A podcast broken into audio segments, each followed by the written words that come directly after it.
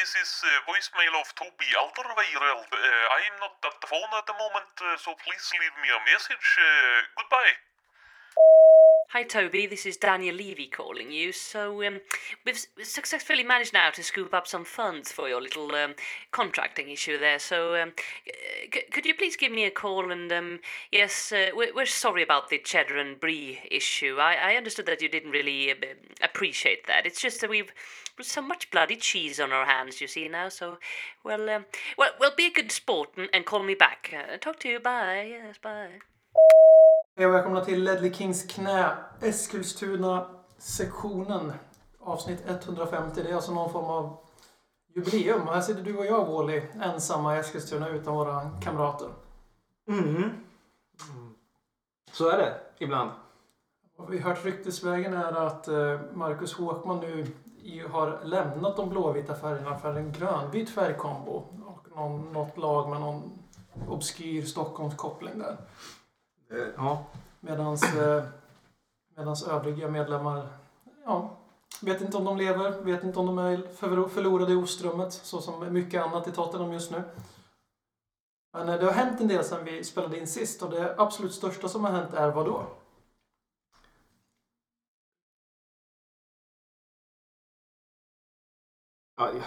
Tänker du på något särskilt? Ja, jag har, har, lite, jag har lite på tag och det är ju att Kyle Walker Peters spelade från start igår. Äntligen, efter långt kampanjande från LKK På sin födelsedag? på sin födelsedag. Vad blev han? 19 får vi hoppas, för att annars är han ju rätt slut egentligen. Over 22. the hill. Ja, Kyle Walker Peters från start. 4-0. Enkelt. Eh, sen var vi mötte något jävla lag i, vad heter den där turneringen? Champions Cup of Europes. Just det. Eh, det var någon, någon flintskallig man som hade på sig någon form av offerkofta värdig eh, ett svenskt riksdagsparti. Som fick se sig utspelat på Wembley. Eller så var det va? Kyle Walker Senior Kyle Walker spelade var ganska dålig. Han Det var kul att se. Ja, väldigt dåligt. Det var väldigt kul att se. Men framförallt var det kul att se också hans tweet där in, in när lottningen blev. This will be fun. För det fick han fan käka upp. Ja. Nu är det ju bara halvlek i Champions League-kvartsfinalen mot Manchester City. Eh, Men eh, det var en ganska imponerande, ganska imponerande insats. Ja, det tycker jag att det var. Ehm, man ska väl alltid eh, liksom, hå- hålla, hålla i sig lite och sådär och Det tänka på, på att City roterade. Men när City roterar så är det ju Alltså, fortfarande... Det var, det, var det. Det var en av sakerna som vi verkligen lämnade med matchen. Vi ska inte prata om matchen specifikt på en gång utan vi ska faktiskt självklart prata om den nya arenan, Cheese Stadium. Men det var, jag tänkte inte ens på att de roterade. Nej. Förrän de gör två byten med 5-10 minuter kvar och det är Kevin De Bruyne och eh, Leroy Sané som går in på plan och man bara Åh fan! Ja, Åh fan! Medan vi samtidigt Vi skickar- in Wanyama sin fjärde match på två år. Man bara... Det är levels to this shit som Meek Mill hade sagt. Men eh, ja, det, det gick ju bra ändå. Och eh, det var faktiskt någon, eh, en vis man som är du då i det här fallet, för det är inte jag. Som sa sist vi spelade in tillsammans att på plats här på hemlig ort att den här nya arenan skulle bli en boost för oss och att det skulle bli det som räddade oss när det darrade. Jag tror att vi har torskat en match sedan dess, men det var ju på bortaplan mot de röda jävlarna från Merseyside. Och eh, sen dess så noll insläppta och eh, tre raka på hemmaplan. vi har inte förlorat på hemmaplan sedan typ 2016. Ja, det är helt sjukt. Det är helt sjukt. Vi har inte spelat på hemmaplan heller sedan Nej, 2016. Fan, behöver inte nämna. Nej, men eh, ja. Jag ska vara ärlig här med arenan. Jag, man, vill ju, man, man överkompenserar ju när man inte är lokal supporter. Support your local team och allt det där. Eh, Men White Hart Lane är ju någon så här, det var ju ändå en kyrka för en, en moské, en synagoga, you name, helig plats. Det var White Hart Lane för mig. Det var Mm. liksom en religiös, det enda jag kan komma på första gången man klev in och såg en match. Första gången jag var där gick Stadium Tour, för jag fick inte se match då för de var i Europa League och härjade, pojkarna. Eh, och det, jag tänkte liksom att det här är Premier League, det här är engelsk fotboll, det här är Tottenham, det här är vad man älskar. De här Goodison Park, White Hart Lane, de här lagom stora arenorna. Och jag tänker Mm. inte säga Chelseas arena för den är äcklig. Att klubben är äcklig. Men, eh, så jag har ju varit lite, lite så här att man kommer tappa lite av det när vi flyttar in i ett sånt här rymdskepp som alla Mm. andra storklubbar i världen lirar av. Det här är inte Olympico i Rom. Det här är inte Napolis eh, uråldriga arena. Det här är de här typiska själlösa, Vando Metropolitano och allt vad de heter. Emirates. Emirates, absolut. Mm. Men eh, det kändes inte så, kan jag säga. när man såg öppningsceremonin, när man hörde trycket, när man såg South Stand. Man Mm. hörde Tottenham ramsor för första gången på riktigt på flera... Alltså framförallt den här säsongen har ju supportrarna ledsnat på Wembley. Mm. Annars har det varit en hyfsad borg för oss också.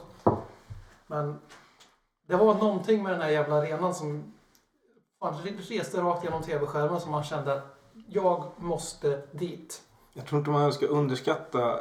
Jag har pratat med folk som har varit på arenan som säger att eh, det finns en väldigt tydlig känsla av White Hart Lane kvar på den här. Det känns nästan som att som den fast större. Liksom. Och det är ju, har de lyckats med det då, ja, det är ju otroligt mäktigt i så fall. Ja, det jag vet de har gjort de med tuppen såklart, men det är ju, Mm. det är ju kosmetiska. Liksom, det är klart att varför skulle den inte vara kvar? Men det är väl även andra detaljer de har vävt in i arenan om jag minns rätt. Ja, gamla mitt, eh, mittpunkten är ju utmärkt och eh, man använt tegel till ja, vissa delar i typ baren och sådär tror jag. Och, En ja, sånt där. För det blir Bill lite- Nicks ask är väl flyttad, ligger under, Ja, det var ju det var ju ganska, under nya... det var ju ganska Ja. trevligt av dem att faktiskt ligga kvar på parkeringen på nya arenan. Det hade varit ganska ovärdigt. Nej, för man märkte att den här arenan har gett lite eko för i mitt jobb, utan att gå in på detaljer, så har, så har den nämnts av Mm. både mina kollegor och mina icke-kollegor på jobbet. Eh, Och min Liverpool-kollega pratade väldigt mycket om det här virala klippet med ölen som kommer upp ur bordet, upp i Mm. glaset istället för så som man är van att se det. Den har verkligen blivit en snackis och det har ju, man hör ju fan överallt från journalister, från andra lagsupportrar förutom Arsenal-supportrar för de är extremt avundsjuka. Det visar Mm. ett jävla tydligt mindervärdeskomplex när det gäller vår arena. Eh, Men eh, liksom att det är coolt, det är, främ- det är spännande, det är fräscht. Det är ingen som... Liksom det verkar vara väldigt accepterat att det här är en, en arena värdig Tottenhams spelmässiga kostym som vi faktiskt har haft nu i tio år får vi ändå lov att säga. Där vi har varit ett topp 6-lag och Mm. topp 4-lag ganska många år av dem. Bättre än det under Pochettino många år. Det, har varit, det har varit helt smärtfritt att flytta in men det kan ju ha varit för att man har varit på Wembley ett och ett halvt jävla år och och faktiskt inte åkt och kollat på en enda Tottenham-match på grund av att det har varit på Ja. Wembley. Och så, ja, det, alltså, det spelar ju såklart in att folk har verkligen längtat Mm. tillbaka till, till Tottenham. Men det känns ju också, även om det är väl tidigt att utvärdera, så känns det som att man har lyckats med att bygga en, en ny arena som inte känns eh, liksom plastig. Det är ju svårt eftersom den är väldigt plastig i sitt multisyfte. Ja. Det är väldigt svårt att snacka om det. För det har jag väldigt svårt att acceptera att det kommer att vara rugby där. Det kommer att vara amerikansk fotboll. Framförallt amerikansk. För rug- rugby är ändå en grej i Storbritannien Mm. och Irland. Det är ändå en del av deras kultur. Amer- Amerikansk fotboll är ju absoluta motsatsen till vad man romantiserar av eller romantiserade av Premier League. För nu ska vi vara ärliga och säga att Premier League är ju inte riktigt den ligan längre utan det är ju en egen nivå. Topp 6 av, 6 av 10 klubbar i Europa som är störst, bäst och vackrast utanför plan är ju Premier League-klubbar. Liksom, så. Men eh, så trots att den har det här väldigt plastiga pengagenererandet i sig så känns det känns verkligen inte så. Det känns som att det här är Tottenhams hemmaplan. Det är inte alls som Friends och Tele2 kan kännas. Eller framförallt Friends Arena som visst det är AIK lirar fotboll där men det är inte deras hemmaplan. Fast det är det. Jag fattar ju själv- självklart att det är men det känns inte som det. Och så Mm. vidare. Så det, det, det är någonting annorlunda där. Och framförallt har den gett en jävla kick i arslet på ett lag som behövde det efter en poäng på 15. Mm. En titelstrid som blev en verkligen liv och dödstrid för att inte missa Champions League nästa år och behöva spela Europa League på den här arenan. Som fortfarande är en mycket reell verklighet att det kan bli så. Men det, det var verkligen den boosten som truppen behövde. För när de inte får några spelare av liv i att pumpa in nytt blod och ge ny, ny, ny tro när alla går på knäna och det går dåligt och våra toppkonkurrenter flyger fram med poängen. Då kom arenan som en jävla frälsare just nu och gav verkligen liv i vårt lag. Och det, Mm. tyckte, det märks på spelarna. Varenda spelare som gör sitt första mål på arenan firar Mm. som ett litet barn. Mm. Det är väldigt Lukas igår mot Huddersfield när vi spelade in. Han gör rätt sitt första. Så glad har inte han blivit på, sen han gjorde mål första gången i Spurs. Kanske vid något tillfälle han avgjort någon match i slutet kanske, men det kommer man inte ihåg i sådana här tillfällen. Han var glad för sitt första mål för sitt hattrickmål. Mm. Vi såg Sons reaktion på hans Mm. första mål och tack, tack FA för att ni inte gjorde om det till ett självmål som första målet på, på Ja. White Hart Lane 2 är. Eller som Robert Folin lanserade, Moses Sissoko Stadium. Mm. Att det inte blev ett officiellt självmål. Det kanske det borde varit, men skitsamma. Men en jag sak som är fruktansvärt tråkig, nu när vi pratar om att den här arenan, det är att Harry Kane kommer inte att göra mål på den arenan den här säsongen. Eller? Eh, nej, det kommer han inte göra. Och det är för jävla tråkigt, för jag ville ju, jag ville, alltså, det- jag hade en lista. Kane, Winks, Cal Walker Peters, Danny Rose. Alltså det går bara spelare som har varit hos oss som de var typ 12, 15, 16. Ja, jag hade bara, Eller jag hade bara. Harry Kane som... Ja, jag med egentligen. som eller, mål. eller Moses Sissoko. Det hade, det hade varit väldigt vackert om han gjorde första målet i, på Moses Sissoko Stadium.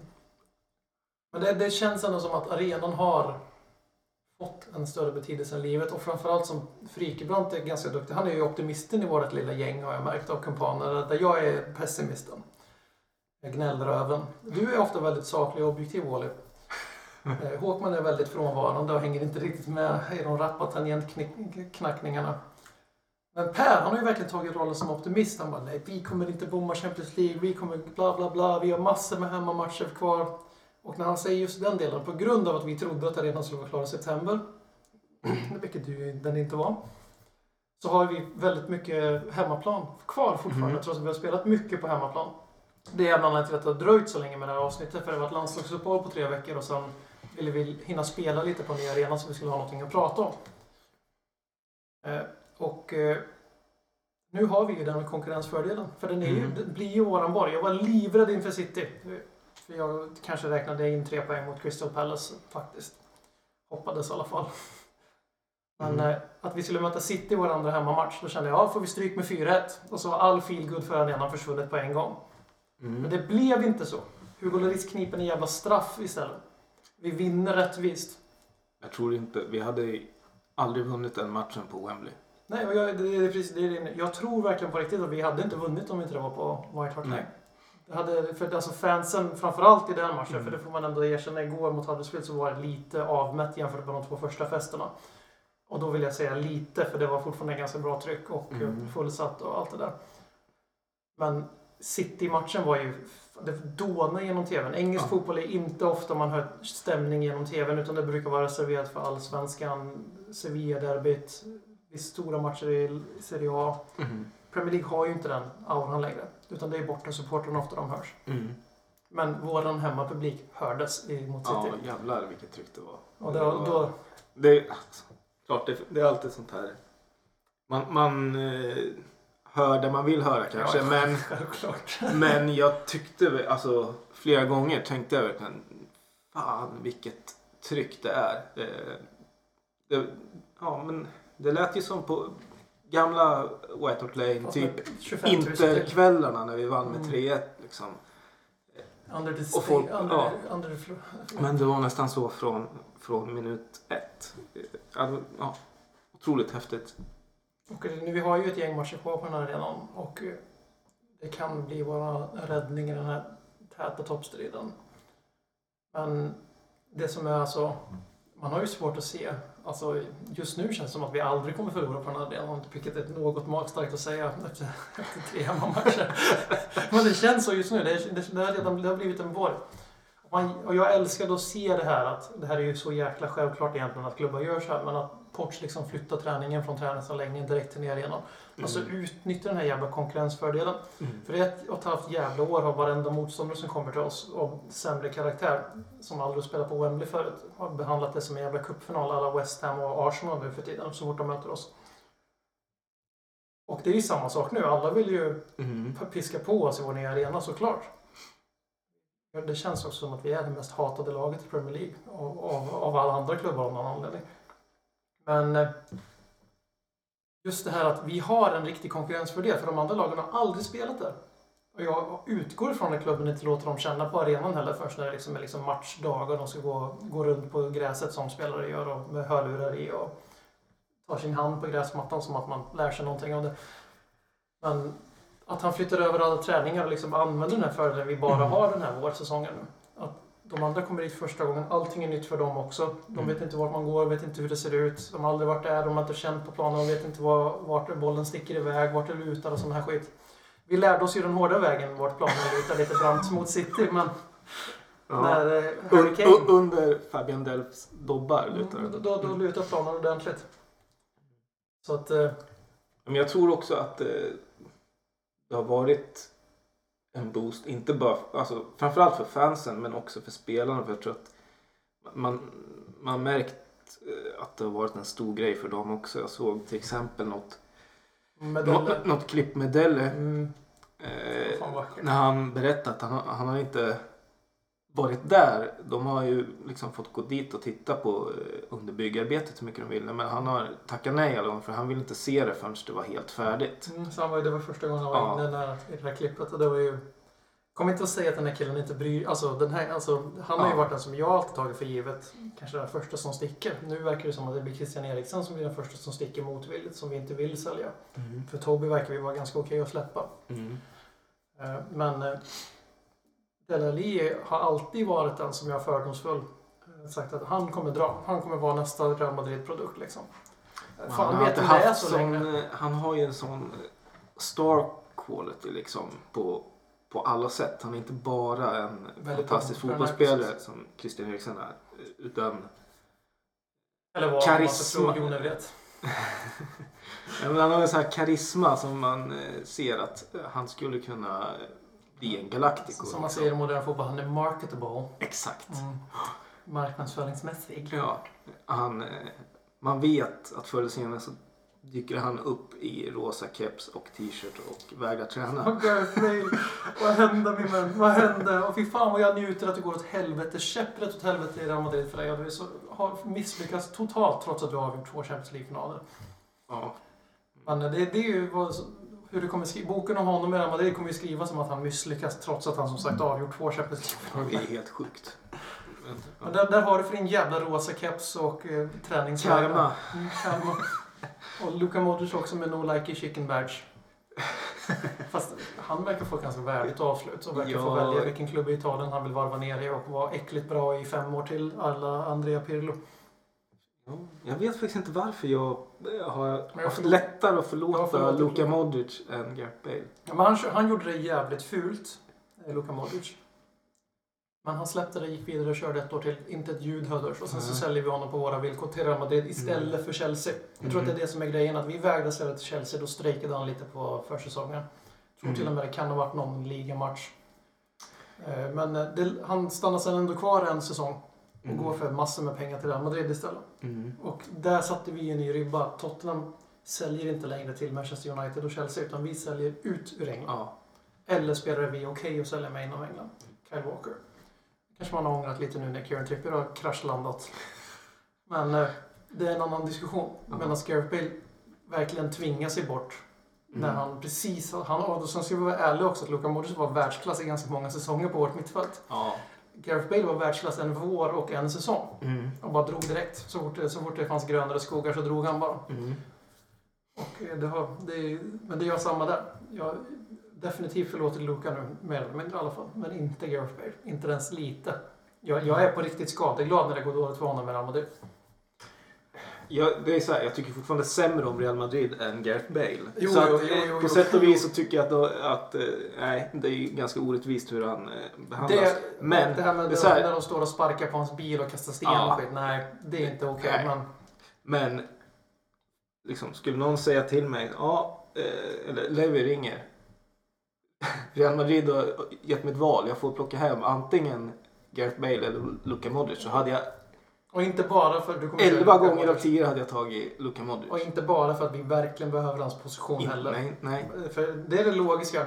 Jag, jag tycker att Son och Lucas Moura är bättre än Gareth Bale idag. Okej, okej, Lucas Moura är jävligt ojämn, men Son är fan mig bättre än Gareth Bale.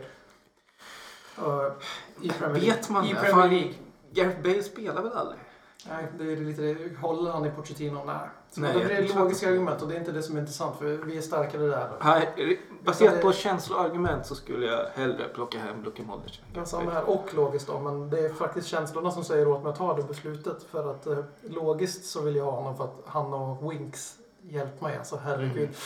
Men eh, bara för att se han i vår tröja igen. Men han verkar vara väldigt, väldigt inriktad på Milano för att varva ner i Serie A. Säger en del om världsfotbollen när man kan gå till Inter och varva ner. Mm.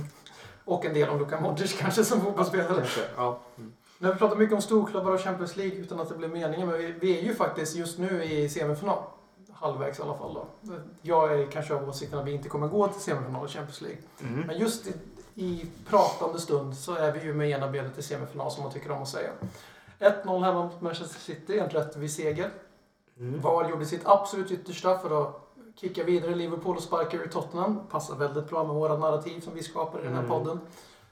Uh, Shoutout till LFC-podden. Uh, subba, likea, donera pengar, få content, premium content. 1950. 1950. Fynd.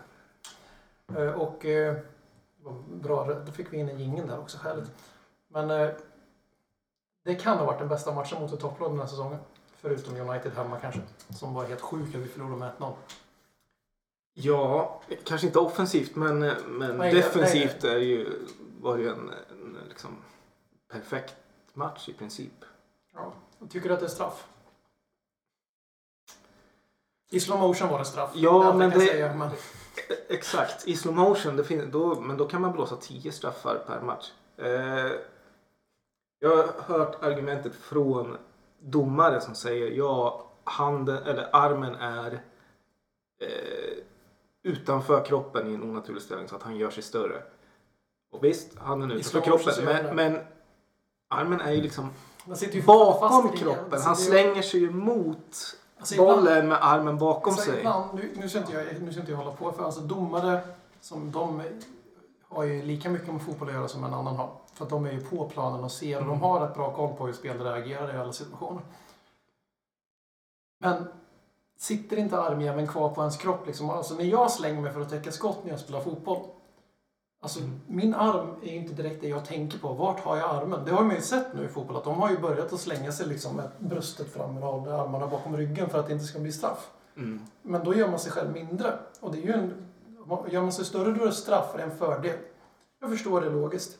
Men ska vi då ha en fotboll där spelaren måste göra sig mindre och vara enklare att få förbi bollen för att det inte ska kunna bli straff? Ja, jag, jag såg någon intervju med, med Danny Rose efter matchen när de frågade om det där. Och han sa ju att ja, den träffade ju på armen men men hur, hur naturlig är ställningen att ha armarna bakom ryggen? Så kan man inte springa runt och försvara heller. Nej. Eh, jag vet inte. Det är ju, ja visst, den träffar på armen men Det var, det, jag kommer inte ihåg om jag läste det på Twitter eller om, jag, om det var faktiskt Viasat-sändningen som sa det. Men de sa ju det att självklart så är allting som är medvetenhet i slow motion. Det är klart det gör. Den där Liverpool-situationen den blir ju inte dömd straff för att han anses ha för kort reaktionstid, bla bla bla. Men ja, samtidigt så är det ett inlägg som målvakten boxar bort. Det är alltså en lagkamrat som slår bollen på den här. Borde inte det vara lättare att få straff emot sig då? Helgen innan, bara några dagar innan, så sitter jag och kollar på Juventus-Milan. Där Milan eh, slår ett inlägg in i boxen. Och Alexandro glidtacklar för att täcka och har armen ovanför sig själv och gör sig själv större. Var konsulteras, det blir inte straff. Nej. Och då undrar jag så här. Danny Rose täcker ett skott och spelar typ två, två meter kanske? Tre Mm. meter? Eh, ett skott. mot mål som Ja. är närmare honom än vad den här situationen jag jämför med. Eh, VAR, som folk verkar tro är någon form av eh, videorum som man använder i hockey. Det är ju inte alls det. Det skulle egentligen bara användas för att eh, vid groteska fel så skulle videorummet då ringa upp domaren och säga du, gå ut och kolla på den här situationen igen, det var offside. Mm. Och så ska domaren gå och titta så ska man se att det är en halv meter offside och så ska man bara ah, fuck vi gjorde fel i mål. Mm. Eh, Det känns ju bara fel. Alltså, snacka om att döda fotboll. Men det används ju inte så längre. Utan nu, vi hade ju någon jävla parodisk fa cupsmatch om det var förra säsongen eller om det var den här säsongen. När det var 18 VAR-situationer. Mm. Och det här, alltså, VAR används ju så fort domaren är osäker nu. Och heder Ja, eller inte ens domaren är osäker. För, Någon är osäker. jag menar, den här situationen mot City var ju, det var ju ingen som skrek efter straff. alls. Domaren var liksom hade ju Jag, jag, jag fattar liksom- ingenting. Helt plötsligt ser jag på skärmen potential penalty review. Ja. Va? För vad då liksom? Vad fan missade jag? Så bara, jaha, det var hans på Rose och det var det ju i slow motion som sagt. Men Jag tror, jag tror så här att det, liksom, det kokar ju ner till att reglerna är otydliga. ja. När, är därför när jag- ska man döma hans och när ska man inte göra Det är det? därför jag använder det här. För jag vill inte använda Liverpool-exemplet egentligen. Det är bara för att peka, peka lite finger åt Liverpool, vilket alltid är roligt. Men Juventus-Milan, det är ganska likt. Jag anser Mm. att Sandro och Alexandro har större reaktionstid, längre reaktionstid. Det är Mm. större avstånd på bollen. Han har en större fördel för att han gör sig större på ett annat sätt än vad Rose gör. Men Jag, tyck, jag jämförde med straffen som United fick mot Mot PSG. Mm, den var ju också Som jag tycker också är helt horribel. Och det är inte bara för att det var United som fick den. För Nej. det är faktiskt bra för oss, hur sjukt det än låter, som för att bygga vidare på det Robin tog upp för några veckor sedan. Att de är med i Champions League åtminstone i tre dagar till. De åker ut på Barcelona. Men jag, fatt, det, jag förstår inte vart de här straffarna kommer ifrån. Och är det den här fotbollen vi vill ha, Jag, alltså, jag ska säga så här, jag är för VAR, men inte som det används. nej, inte som det används just nu. Nej. Det måste vara tydligt och, och det, det kanske är tydligt för domarna, men för oss som tittar så framstår det som ett jävla lotteri. Ja, och, Och så kan det inte vara. Det är ju självklart inte så. Eh, Men det, det är så det känns. Och Mm. eh, framförallt så är det så här, det, det, är, det är rätt tråkigt i sport. Eh, Jag som är lite hockeyintresserad, jag ser en del eh, NHL och nu är väl lite SHL-slutspel mot min vilja. Och det rings ju ganska ofta i hockey. Framförallt i SHL så rings det hela tiden på mål för de absolut minimaliska av eh, överseelser. Eller förseelser. Och det tar ju bort glädjen ur sporten. För att man Mm. kan inte fira ett mål i en semifinal i hockey. Mm. För att du vet inte om det kommer vara mål. För att det är någon jävel som har snuddat med målvaktens skridsko. Jag vet inte om det var du som sa det, men eh, Sons mål mot City vågade man Men inte nej, riktigt jag- fira nej, nej, för att... Det var jag som jag skrev Ja. det. Jag, jag Ja. var helt seriös. Jag skrev i chatten, alltså precis efter vi gör 1-0 i kvartsfinalen. Jag jublar inte ens i soffan hemma. Utan det första jag gör är att ta upp min telefon och skriva de kommer att ringa på det här. De kommer, det kommer bli VAR på det här målet. Och nu gav ju VAR oss rätt. Och Mm. det blev mycket riktigt en VAR-bedömning. Jag trodde faktiskt bollen var ute, men det var den ju inte. Så kudos till sånt. Och där kanske VAR räddar oss. För domaren kanske bara släpper den situationen. Just för att han vet att han kan kolla i VAR efteråt. För Mm. det är ju inte så att man är konspiratoriskt lagd för att tänka sig att för tio år sedan eller för fem år sedan VAR inte fanns. Och det var United istället då, för City fanns ju inte för fem år sedan typ. Då hade ju domaren blåst av det Ja, i ja. förebyggande syfte. Mm. Så där kanske VAR faktiskt räddar oss, att han bara släpper den situationen just för att han vet att han har säkerheten att kolla med VAR. Mm. Faktiskt, men jag blir inte, jag fyrar inte ens. Utan det blir Nej. någon så här konstig bara yes! Efter man såg att eh, bollen inte var ute. Mm. Så det är, ja, är det den fotbollen Man- man vill ha liksom? Man blir blåst på ett firande. Mm. För sen när de väl viftar igenom målet, det är inte så att man slänger sig och, och skriker. Nej, det blir lite fejkat. Ja. Men på plats i sådana här situationer så är det ju... Då kan man ju inte liksom hålla sig. För det är ju masspsykosen som Ja. händer. Och så liksom, tänk dig om man hade stått där i South Stand och så bara... Det är helt sjukt, vi gör 1-0, yes. Och så bara... Ah, då ska gå och ringa VAR. Mm. Alltså man förstår ju varför sådana här situationer spårar ur. ja. Alltså man, ja, men eh, som sagt, det verkar finnas ett ganska vanligt missförstånd om VAR. Det är att det är någon form av så här objektivt eh, känslokallt människofritt system. Men det är ju inte det, utan det är ju mänskliga domare som gör mänskliga bedömningar Mm. efter att de har fått se situationen en gång till. Och VAR kommer bli bättre. Jag tycker VAR var bättre när det impl- implementerades. Användes för mycket i Serie A när det implementerades. För ofta. Men det var bättre då, för då var det bara vid sådana här alltså, tydliga situationer. Funkar det bättre i Serie A nu än vad det gjorde då? Nej, för Juventus eh, lyckas ju alltid få VAR-domslutet på sin sida ändå. Och det är lite det liksom att det är den här mänskliga sidan som liksom sipprar in. Och ja, om några år när det är implementerat överallt och det sitter, då kommer det klart att det kommer vara färre sådana situationer. De inte kommer ringa på lika mycket. För det har ju med reglerna att göra, regeltolkningen. Men vi kommer ju sitta här och tycka att storlagen gynnas ändå. För Mm. de, de kommer att gynnas för den psykologiska pressen av att springa ut till kortsidan. Mm. Långsidan blir det va? Nej, jo. Sidan. Ja, sidan av plan. Och eh, ställa sig och titta på en skärm när 60 000 eh, Tottenham-supportrar skriker och vrålar för att man håller på att bli av med ett mål mot Arsenal i North London Derby. Det är ju ännu mer press än när domaren kanske viftar med offside-flaggan i realtid och eh, visselokalen och så släpp, släpper man bollen så kör man igen. Ja. Nu är det så, tänk dig liksom att gå den jävla dödens mans gata fram till Pochettino. Fast du har alltid en annan person du kan skylla på. Du kan säga Ja, det, är det var sig. det är videorummet. sant i och för sig. Det är sant. Ja. Jag håller på att göra en väldigt osmaklig liknelse till, eh, till, till en historisk händelse för jag håller på med det på jobbet. Men jag, jag skippar den. Skippa. Semifinal Champions League? Ja, nej. Nej. Samma här. Tycker du att Jörgen Klopp är den skönaste snubben som finns? Tycker du att stämningen i första och sista matchminuten på Anfield är det häftigaste du varit med om? Och kan du hela refrängen till You'll never walk alone? Då har vi ett erbjudande till dig. Ett erbjudande. För bara 19,50, ja, bara 19,50 kronor i månaden så ger vi på Liverpool-podden dig premium content. Premium content! Varje månad. Premium content! Teckna nu och bli precis som Suarez. Premium content! Alla priser är inklusive moms och vi förbehåller oss rätten att använda alla medlemsintäkter till att köpa spelare för hundratals miljarder och sedan hävda att vi inte alls är en del av den nya förstörda moderna fotbollen. Champions League, Champions League, Champions League. Jag minns den tid då fotbollen faktiskt handlade om någonting annat än att komma på en viss placering i en liga. Men tyvärr är det ju så att Champions League är rätt viktigt för fotbollsklubbar nu för tiden. Håller du med? Ja.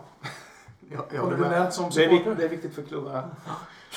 Och, därför har jag roat mig lite att du vill ju inte göra det här för du tror på jinx och sånt där. Nej, eh, det har inget med det att göra. Det har med min oförmåga att göra. Okej. Eh, Jag tror ju också på jinx, så jag lägger ju pinsamt mycket jinx-20 på våra toppkonkurrenter och jag hoppas att det alltid ska funka för att de då ska tappa poäng. Jag har ju sagt ett otal gånger att det här laget, eh, det här upplagan av Tottenham är ojinkbara. Mm. Så, så jag har roat mig med att eh, tippa topp 4 i Premier League och det är rätt jämnt om de här platserna. Vi har ju sumpat, det här är ju faktiskt första gången Pochettinos Tottenham bottlar någonting på riktigt just nu, som det ser ut att kunna bli.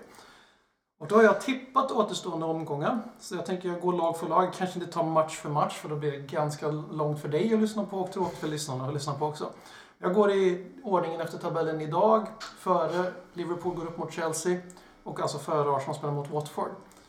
Eh, Tottenham ligger ju trea på 67 poäng med 33 spelade matcher. Vi har kvar att möta City borta, Brighton hemma, West Ham hemma, Bournemouth borta och Everton hemma.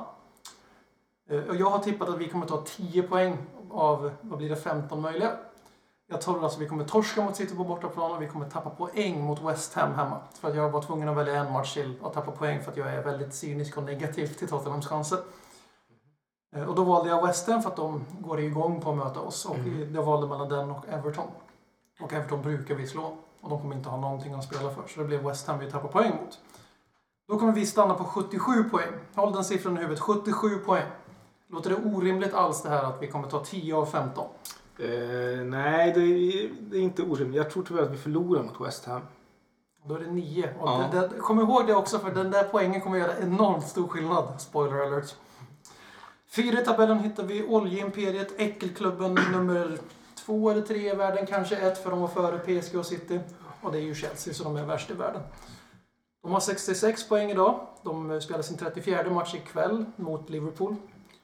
Och eh, som ju är negativt som sagt så kommer ju Liverpool, förlåt, Chelsea kommer ta 11 poäng. De kommer att tappa poäng idag. De kommer att spela oavgjort mot Liverpool. Jag höll på att säga att jag hade tippat det med hjärtat, sen så insåg jag vilken klubb jag pratade om. Och de kommer också tappa poäng mot United på bortaplan. Vilket är väldigt bra för oss.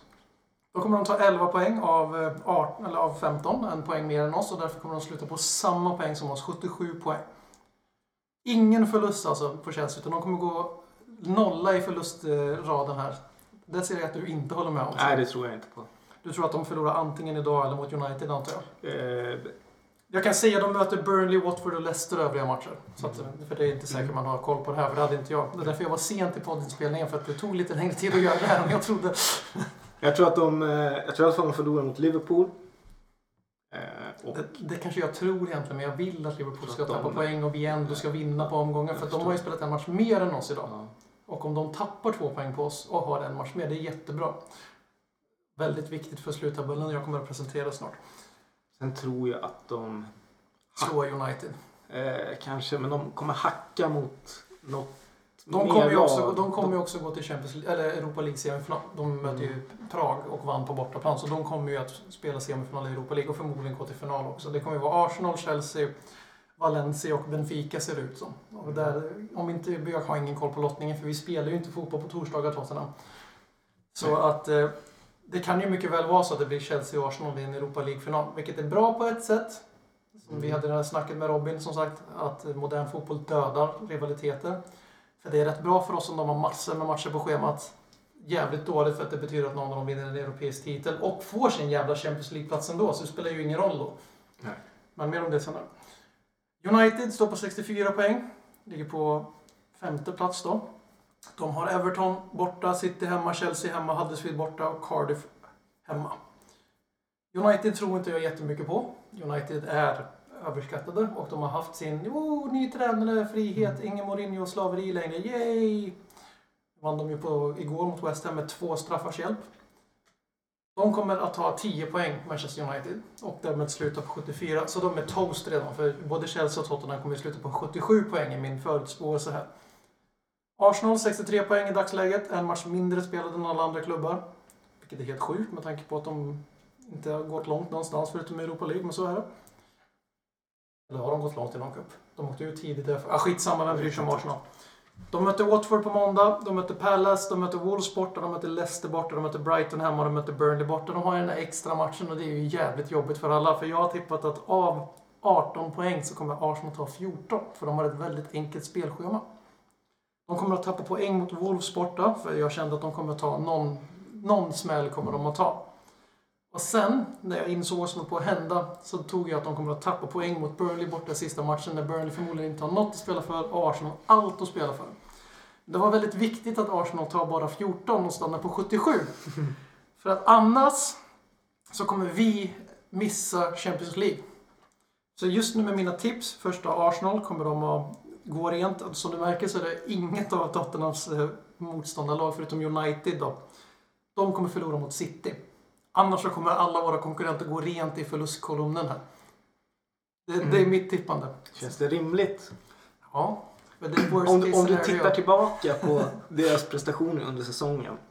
Egentligen så är det ju inte det, men det här är worst case scenario. Mm. Det här är för mitt sätt att få att det fortfarande går att sluta topp 4 för Tottenham, fast jag egentligen inte tror att vi kommer att göra det. Mm. Eftersom jag tror vi kommer vinna Champions League. Vilket jag inte tror. Men Arsenal kommer gå rent. De kommer att tappa poäng två gånger. För att jag känner ju som du är egentligen inne på här att de kommer ju, ingen av våra konkurrenter kommer ju gå så här rent. För att det vore ju helt jävla orimligt. Nej. Vi tar ju minst poäng av alla lag. Arsenal tar 14, Chelsea Mm. 11, United tar 10 och vi tar 10. Mm. Skulle det stämma att United, att Arsenal tar 14 då och tappar poäng mot Burnley, för det var ju där, där insåg jag när jag satt och gjorde det här. att Just nu har jag sett att Arsenal kommer vinna alla matcher förutom en som är kvar. De har ett lätt spelschema. Men hur rimligt är det egentligen? Och då tänkte jag, men de, de måste tappa poäng en gång, en gång till för annars De spelar ju på tar 16 bortaplan. av 18. Arsenal kan inte spela på bortaplan. Och det var det jag insåg att 16 av 18 poäng kommer Arsenal fan mig inte ta. Nej. Och då kasta in dem mot Burnley borta, fast Burnley kommer vara säkra då och inte ha någonting att spela för. Arsenal kommer allt att spela för, så det är kanske inte jättegenomtänkt. Då kommer de också få 77 poäng. Och då gick jag in och kollade på våran målskillnad. För att det, det är ju alltså tre lag som kommer sluta på 77 poäng. Jag börjar förstå varför du var sen. Ja. Och Spurs kommer bli trea i Premier League 2018-19 för vi kommer att ha, vi har just nu plus 30 och Arsenal plus 25 och Chelsea plus 23. Vi kommer inte tappa de här plusmålen vi har. Utan vi kommer att, eh, för vi kommer att använda dem på bästa sätt och sluta trea och vara säkra mot den här eventuella Europa League-platsen som jag inte riktigt har koll på huruvida en Europa League-titel gör att vi eventuellt tappar en Champions League-plats som fjärde lag. Jag tror att det inte är så länge utan att Nej. vi var sista lag som rök på den som vanligt. Om, se nu. Det som krävs är att Vi säger att Chelsea blir och United vinner vinner. Champions League och Ja. missar eh, topp 4 Mm. och Chelsea i Arsenal Europa. vinner Europa League. Då kan vi tappa en... Det kommer att hända de andra ord. Då vet vi det. Så BM har förutspått att Spurs går till Champions League på 77 poäng och minst plus 30 i målskillnad. Arsenal blir fyra, går till Champions League på två plusmål på Chelsea, så det är ju hugget som stucket och vem fan bryr sig vilket av lagen som missar Champions League. Och United kommer inte hänga med. Spontana reaktioner. Eh, jag tror att du har... Eh, jag tror att du har eh, hittat rätt lag. Jag tror också att, att Spurs, och eller Spurs och Arsenal tar topp 4-placeringar. Jag tror att Chelsea och United kommer... Eh, de är inte tillräckligt bra i år. Egentligen är inte Arsenal heller där, men eh, de är minst dåliga av. Så tror jag. Jag tänker inte räkna poäng, men eh, Mm. Och eh, när jag gick igenom det här så var jag ju noga med att med Spurs var det som började allting. Och då tänkte jag vi kommer inte, för jag har sagt tidigare, jag tror jag kan ha sagt det i alla fall i våran chatt, att eh, vi, behöver, vi får bara förlora en match till efter Liverpool-matchen då för att eh, gå till Champions League. Och det står jag fast vid. Jag tror inte att vi kommer vinna alla matcher förutom City borta.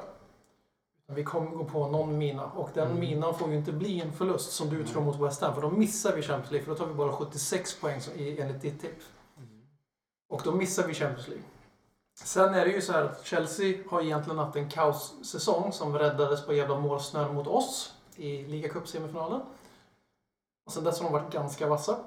De har både Liverpool och United kvar att möta dock. De har också en Europa League-semifinal på gång och de kommer förmodligen ha en Europa League-final. Jag tror kanske inte riktigt på det här luftslottet Chelsea är för att de var rätt nära att sparka sin tränare och gräva ner verksamheten som de gör med jämna mellanrum. För det, var, det hängde i luften inför de gick in i mötet mot oss och vann på straffar vad det var.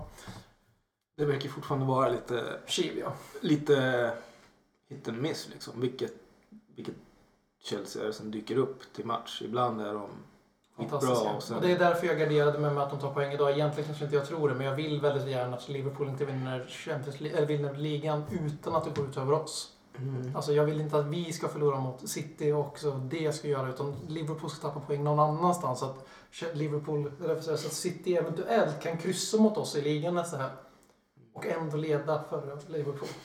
Så de har lite, lite mindre motivation när de möter oss. Eh, Det här är ju alltså före Liverpool trashar Chelsea med 5-0 i- ikväll ska det säkert ske. Mm. Eller i förrgår eller vad fan det blir fler som lyssnar. United hänger vi av, det verkade du hålla med om. Ja, det tror jag. Och Arsenal har lätta spelschema, punkt.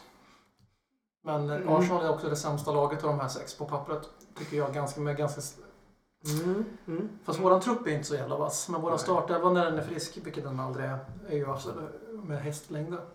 Så det- med, med det sagt så kan Ledley Kings knä, en femtedel av Ledley Kings knä kan garantera Champions League-plats. Men alltså jag hänger ut eh, Wåley här som var väldigt tydlig med att vi kommer att förlora mot West Ham och därmed missa Champions League. Så om vi skulle missa Champions League så vet ni vem ni ska vända er till. Jag. Det, det jag gör nu kallas en politiker för att jag tog det du sa, vred det till min fördel och sen så låtsades jag om att du inte tyckte att jag var för optimistisk i både Chelsea och Arsenal-tipset. Mm, just Så, det. utan- Nej, men jag tror att vi kan eh, förlora mot West Ham, men jag tror att eh, Arsenal kommer tappa. Mer poäng än Mer. 2-3 liksom. Mm. Ja. Som, jag upptäckte ju när jag kollade på mitt jävla tips att det enda laget som kommer förlora en match bakom oss i ligan det är ju alltså United bort hemma mot City. Alla andra kommer gå rent i förlustkolumnen och det kanske inte är jätterealistiskt.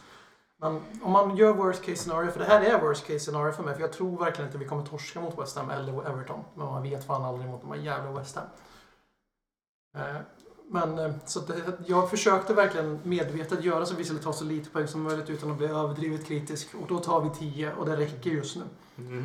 Sen Jag tror här, så här, West Ham-matchen, vi, antingen vinner vi med 5-0 eller förlora. eller förlorar med 1-0. Mm, ja, jo, ja, jo, ja. Det är de det är två scenarierna jag ser. Tänk om vi skulle, för det kommer ju bli tight. Och om vi missar Champions League så kommer det ju vara på målsnöret. Och eh, jävlar vad förbannad jag kommer vara över den här Southampton-matchen då. För den är värst av alla. När vi har 1-0 mot Southampton i spillror. Och sumpar det verkligen. Det är den matchen. Det är inte Liverpool, det är inte Chelsea, det är inte United. Det är fan alltid 50-50 när vi går upp mot storlag.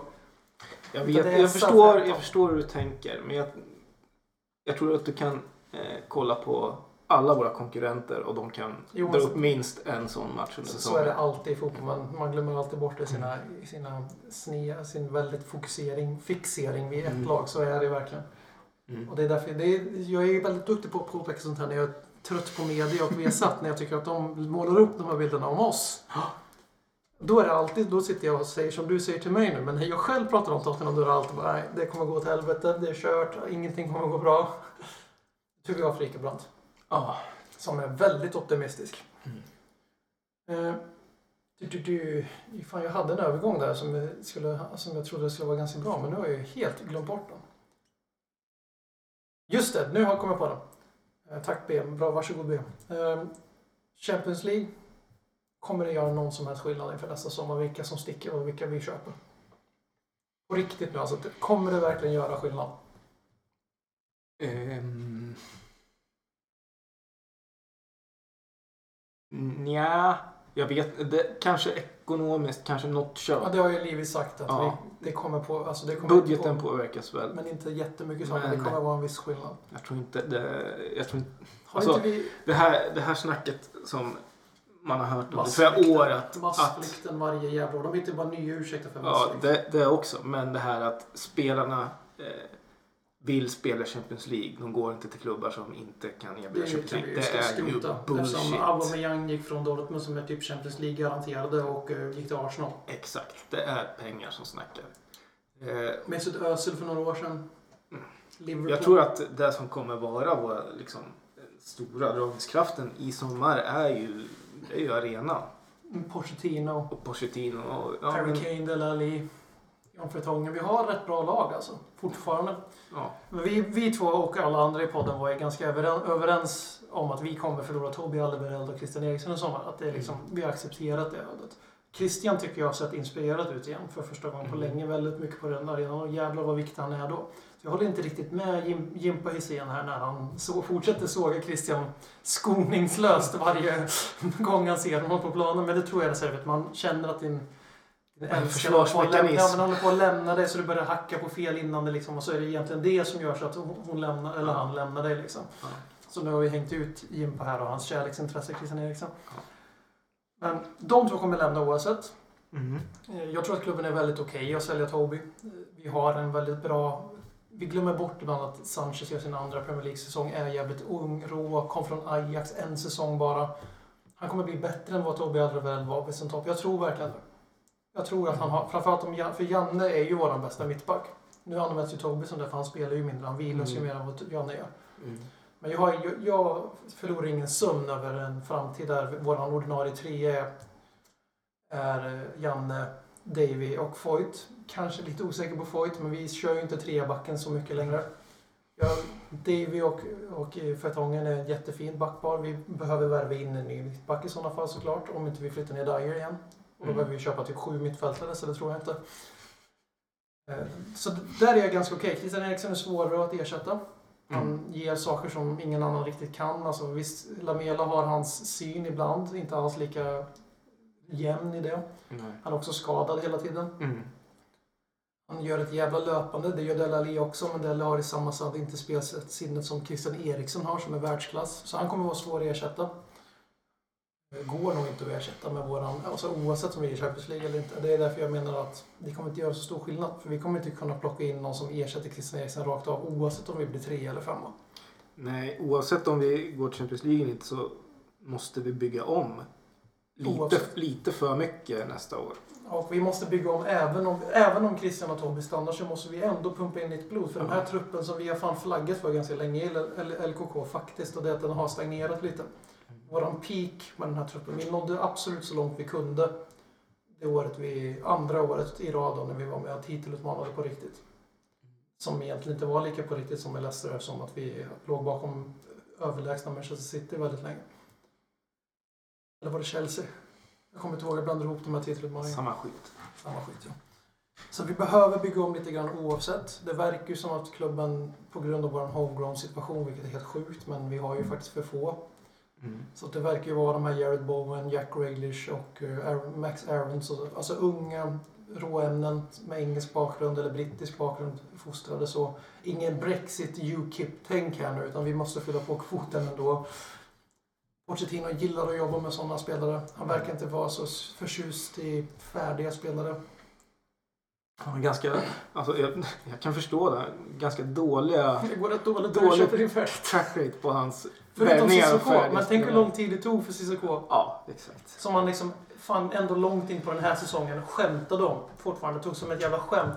När jag startade min Fifa, säg med Spurs, så sa jag nu kan jag sälja en spelare för jag kan aldrig sälja spelare när jag spelar Fifa med Spurs. Så jag slutar alltid efter första säsongen för jag får eh, separationsångest av att sälja typ Josh Onoma. Så jag kan sälja Moses Sissoko och Serge Ariel. Nu vill jag absolut inte sälja Moses Sissoko varken på tv-spel eller i verkligheten för han är fan en av våra bärande spelare. Absolut. Men vi har inte... Vi har, tyvärr, man låter som en så här glory. Vi, vi har inte tid Och vänta. att vänta på så länge på... på Vi kan väva in det här i-. En till punkt till. Men vi verkar vara rörande överens om att femma eller trea, det kommer göra marginell skillnad. Vi har väldigt mycket ungt och fräscht fortfarande. Och en sak som vi har lyckats åstadkomma, för det är fan vår klubb som har åstadkommit det här. Vi har sprängt Big Sky 4 och fått dem, hela England och hela fotbollspunditry i alla fall. Du vet de här tyckarna då som ni ser ibland och läser på Twitter. Att eh, vi har fått dem att säga Big Six hela tiden. Det är vi som har gjort det. Det är Tottenham Hotspur, det är Maurizio Pochettino som har gjort att det är Big Six nu, inte Big Five eller Big Four som det var. Det var ju Chelsea, eh, först var det väl City som inte räknades med där. För Chelsea köpte ju in sig i Big Four ganska snabbt. Och sen så blir ju City så ju- Och då låtsades ju om som att vi var en skärmig under liten kyckling som utmanade ibland. Nu är det Big Six, alla säger Big Six i England nu. Det betyder att två klubbar som borde spela Champions League, sett till vissa klubbar som är med i Champions League. Malmö! Det heter ju i och för sig Champions League. Så. Eh, och eh, det är alltid två klubbar från England som borde vara med i Champions League enligt fotbollen, moderna fotbollens sätt att se på saker och ting. Som missar. Oftast är det en kombination av Chelsea, Arsenal och Manchester United. Vi har ju faktiskt fått med i Champions League rätt många år i rad. Mm. Och eh, det är lite intressant, men eh, det har ju faktiskt tack vare att United, jag tror att det var när United missade. För Chelsea och Arsenal har inte riktigt samma staying power. Och när United bommade och när de bommade igen, helt plötsligt var det Big Six. Mm. Och de har ju inga problem att behålla vilka spelare de vill. Det är ingen i media som på riktigt tror att de ställer spelare mot sin vilja, vilket är intressant. Så det är ju skönt på ett sätt, men det är därför jag är lite tröttsamt att just när det är Tottenham som håller på att sumpa topp 4, då är det direkt tillbaka till att massflykt, massflykt, massflykt, massflykt. Hur många Liverpool-vänner har du som tror att vi kommer behöva sälja Kane och alla i sommar för att vi missar topp 4 kanske? Igen. Varenda jävla gång. Varenda år måste vi sälja... Och när vi förlorar ligatitlarna, nu, nu, nu drar de. Ja. Varför det? Ja. Finns det? Hur många klubbar finns det i England som är mer intressanta att spela för? Vi har, vi har ligans bästa manager och jag skiter i vad folk säger om Jürgen Klopp. Kom tillbaks när Pochettino får samma stridskassa och faktiskt han har slutat före oss i ligan för han har inte gjort det än. I år blir första året han slutar före Pochettino. Mm. De har pumpat rätt mycket mer pengar än vad vi har gjort och de är jävligt bra nu Liverpool. Det får vi ge dem. Den här sommaren när de köpte Alisson och van Dijk i Fan på januari. tiden att de blir så bra som de eh, borde vara. Mm, faktiskt. Och eh, Pep Guardiola, ja, han är nog förmodligen en mer en bättre e- erkänd tränare än Mauricio Pochettino. Det vet man ju titlar. inte. Det är samma sak där. Men byt lag på de här grabbarna. Och så vill jag se om Pep Guardiola hade radat upp lika mycket titlar för oss. Nu ska vi vara ärliga med hans karriär. Barcelona under sin absoluta prime. Ganska mycket hans förtjänst, självklart. Men hur många titlar har Barcelona missat sedan han försvann? Ah, Det är inte så jävla många. Det går rätt bra för dem fortfarande. Det finns ju en grabb där som heter Leo Messi, har hört. Han är hyfsad på fotboll. Sen gick han till Bayern München och gjorde fiasko. Utmaning. Mm, Fiasko. Han vann bara ligan. Det betyder ingenting för Bayern München. Han vann väl någon jävla tysk cup också, men hur mycket betyder det för Bayern Det är München? motsvarigheten till att hänga kvar i Premier League. lite, lite grann, lite grann så är det faktiskt.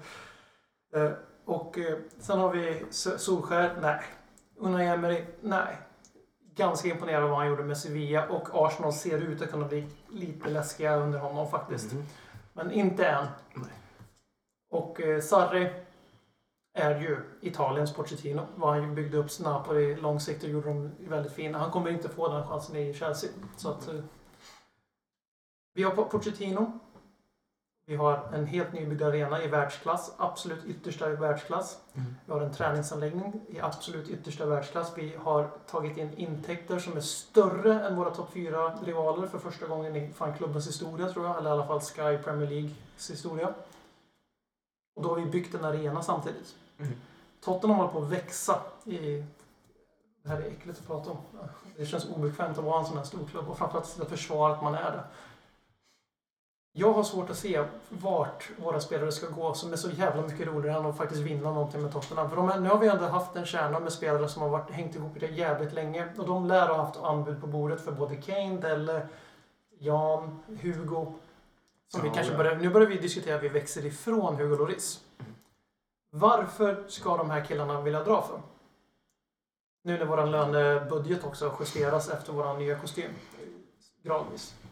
Ja, det är väl kanske ett visst mått, mi- visst mått av hybris men jag känner att vi börjar eh, det börjar bli ett, ett omvänt styrkeförhållande. Att eh, spelarna känner inte att de är till, alltså, för stora för Spurs längre utan det handlar mer om att eh, spelarna gör allt för att få vara kvar.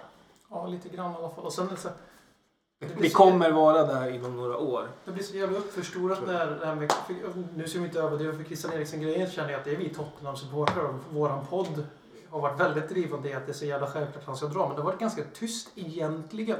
Det går inte att likna vid Modric och Bale-snacket liksom.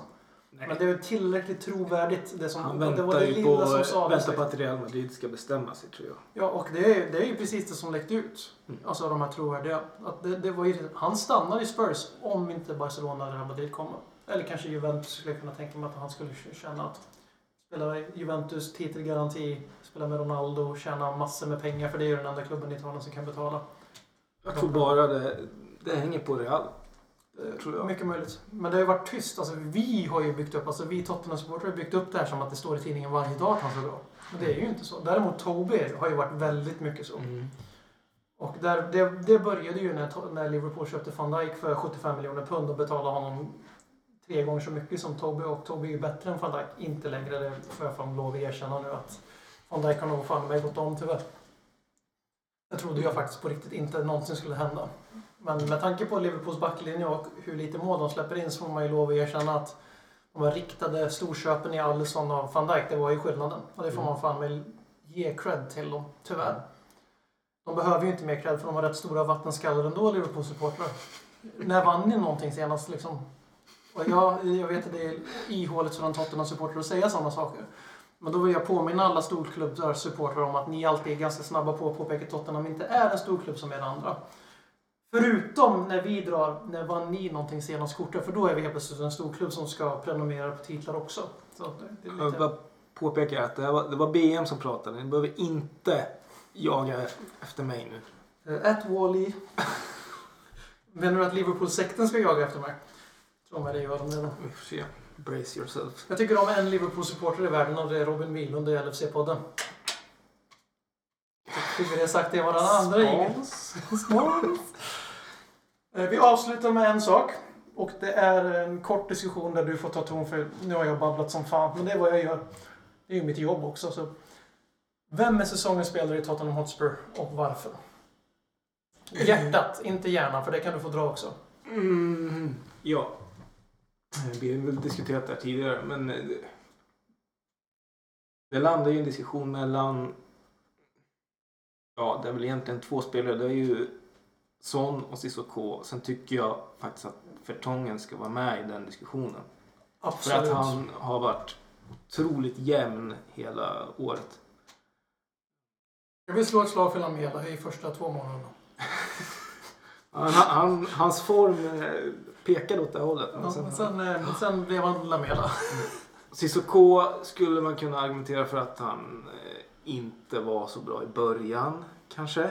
Jag har svårt att minnas. Nej, det var eh, inte. Det var inte. Det, Så- det, så bra som han är nu var det efter, definitivt det inte. efter nyår han har blivit så Ja. legitim. Han var habil, okej. Men det är nu han faktiskt bidrar. Ja, Skulle han få en slutprodukt i spelet nu? För det har, saknar han ju fortfarande. Han gjorde en snygg assist i och för sig. Typ. Men, skott och passningar. mm, men skulle han, precis. Nu, han är ju... Men han är ganska lik Wanyama det året han peakade hos oss. Mm. Jävligt bra på allt förutom slutprodukt. Mm. Han är fan med ännu lite värre än Wanyama. Wanyama gjorde ju mål igår och hade det där målet mot Liverpool. Har Cissoko gjort mål för oss? Han har det, jag vet det. Man, vet. Ja. Ja. S- Skulle han ha den biten i spelet, då hade han ju varit som Tim Sherwood så känt som vissa spelare i våran trupp. I Real Madrid. Det blir ju. Kina för Moussa Dembele istället. Nej, jag tror att det, slutprodukten- det landar... jag landar i att Son är årets spel. För han har, han har hållit högst nivå flest gånger under säsongen. Ja, Förtången har varit jämnast men Son... Eh, jag köper högst för mål vinner matcher. Fy Mm. fan vilken klyscha det är, men det är ju sant. Ja. Cissoko 2, Vertongen 3 och det är enbart för att Vertongen har jag högre förväntningar på. För egentligen så har nog fan mig Vertongen är nog etta egentligen. Men han kommer inte vinna för han är mittback. Mm. Och Cissoko är för att man gick in med förväntningen att han kan jag sälja på Fifa för han tycker inte jag om den enda spelaren i truppen tillsammans med Serge. Men, eh, så det är ju därför. Eh, vilka spelare har underpresterat till den grad så att vi måste få in i... För du sa förut att vi, kan, vi har inte råd att vänta på de här Bo, eh, Rodgers och Aarons och Graylish och Bowers och allt vad de heter. Alla de här unga engelsmännen. Vi har inte råd att vänta på det om vi vill ta nästa steg och vinna någonting. de har vi råd att vänta på vill jag poängtera. Men vi kan inte köpa in färdiga nyförvärv som, Som inte ah, presterar för- Oh, Okej, det på en gång. Typ Serge Aurier. Nej, men jag missförstod i sådana. Eh, Men eh, vilka, vilka i- matchtruppen, för det är ju typ hela vår trupp i och för sig, har underpresterat till den grad att vi måste in med nytta. Och nu får vi, ändå, nu får vi ta på oss kostymen som, vi, prat- som jag har pratat om, för du är mycket duktigare på att inte slå på trumman. Eh, Att, Det är knee jerk eh, reactions här alltså. ja, Ja. att eh, om vi nu ska ta nästa steg och faktiskt vinna titlar. Jag vill ändå säga topp 8 i Champions League, topp 4 i Premier League. Det är ganska bra nivå på det. Men om vi nu ska ta nästa steg och vinna de riktiga titlarna. För det är ingen som kommer säga att vi ah, nu vann ni Carabao Cup. Nu kommer vi aldrig prata om titeltorka igen. För det kommer inte hända, det vet vi. FA-cupen är samma sak. Är, så att vilka måste vi i startelvan måste vi ersätta för att vi ska kunna vinna Premier League nästa år?